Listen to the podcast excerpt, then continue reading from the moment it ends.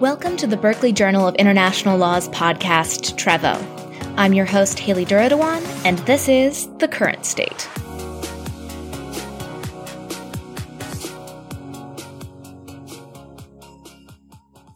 Hi, everyone. I'm Haley Duradawan, and today I will be talking with Julia Wang about the humanitarian crisis in Afghanistan and what, if anything, the rest of the world has done in response. Hi, Haley. So, Afghanistan has been facing a severe economic and humanitarian crisis, which was exacerbated after the Taliban took over last August. According to Human Rights Watch, 95% of Afghan households are now experiencing food insecurity. The economic collapse in Afghanistan has impaired many basic human rights, such as the rights to a livelihood, food, and healthcare, with a disproportionate effect on women and girls. And Julia, what factors would you say are at the root of this current economic crisis? The primary cause of this crisis is external restrictions on Afghanistan's central bank and international development funds. Senior Taliban officials are leading the central bank, which has made other nations worried about giving the Taliban run government access to billions in foreign funds. However, when the US froze over $7 billion in Afghanistan's central bank assets last year, it also created a massive liquidity crisis and nationwide shortages of Afghan and US currency. Then, in February of this year, President Biden signed an executive order to allocate half of those assets for families of American 9 11 victims and the other half for humanitarian aid to a UN managed trust fund. However, many have criticized this division of Afghanistan's assets. According to former Afghan government advisor Tariq Farhadi, those assets are meant to back up the country's currency and stabilize monetary policy. Although the US has somewhat relaxed its stance in the last few weeks, and international organizations have pledged billions in assistance, with soaring inflation, widespread job losses, and unpaid salaries, it'll take some time before any aid can alleviate the dire situation in Afghanistan.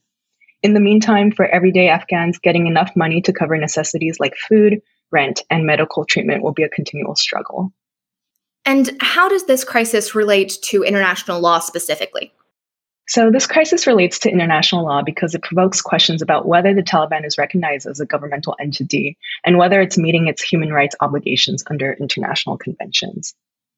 Despite the Taliban's control over the last several months, no country in the world has yet recognized the Taliban as Afghanistan's legitimate government. The two major doctrines regarding recognition are the constitutive and the declaratory theories. Under the constitutive view, recognition is an element of statehood, and so a state acquires rights and obligations under international law only when it is recognized by others. Under the declaratory view, however, recognition is purely a political act that is irrelevant to the legal determination of statehood. The conventional approach follows the declaratory view, which means that a government does not have to be recognized by other countries to be entitled to represent the state. For all intents and purposes, the Taliban has effective control over Afghanistan's territory and population. And as of now, there are no clear competing claims to power. In principle, as the de facto government, the Taliban would be able to exercise the rights and responsibilities of the state. So, this includes the ability to request military assistance, represent Afghanistan at international institutions, and access IMF resources in Afghanistan's name. Earlier, I also mentioned that this crisis disproportionately harms women and girls. Afghanistan signed the Convention on the Elimination of All Forms of Discrimination Against Women, or CEDAW, in 1980 and ratified it in 2003 without any reservations. CEDAW gives states many obligations, including guaranteeing basic human rights and fundamental freedoms to women on a basis of equality with men, and guaranteeing equality in political and public life. Under international law, changes in governments do not affect a state's international obligations. While countries are currently reluctant to recognize the Taliban, recognition would help force the Taliban to comply with its obligations under international humanitarian and human rights law. Since the Taliban takeover, women and girls continue to face strict restrictions on their rights to education, work, and healthcare, as well as their freedom of movement and speech. Taliban rules banning women from most paid jobs have had a devastating impact on female headed households and expanding guardianship rules are preventing women who are unaccompanied by a male relative from doing basic tasks like entering government buildings, going to a doctor, or riding a taxi. On March 23rd, the Taliban suddenly reneged on its promise to open schools for girls over the sixth grade. And on March 27th, it ordered parks to be segregated by sex, which prohibits even married couples and families from visiting together. For the purposes of state responsibility, recognition of the Taliban would ensure that it would be held responsible for any breaches of Afghanistan's obligations, especially if its violation of basic human rights. And what else makes recognizing the Taliban as Afghanistan's government complicated? Despite the reluctance to recognize the Taliban, many states still have an interest in cooperating with the Taliban, especially with respect to counterterrorism and humanitarian efforts. Additionally, the Taliban has also had a long-standing interest in recognition and needs Western countries to lift sanctions that are crippling the Afghan economy. This January, members of the Taliban met Western officials for the first time in Oslo to discuss the humanitarian crisis. Many critics argue that the country should not have invited the Taliban to meet while it violates human rights at home, but others stress the importance of talking with the de facto authorities of Afghanistan. Many leaders have emphasized that cooperation with the Taliban does not necessarily imply recognition. After the Taliban reneged on its promise to restore girls' education, the US canceled planned meetings with the Taliban officials in Doha. These meetings were to have included representatives from the UN and World Bank and cover key economic issues like the currency crisis, independence of the Afghan central bank, and the release of hundreds of millions of dollars in humanitarian aid. On the other hand, just one day after the Taliban's U turn, China and Russia both sent state officials to Afghanistan.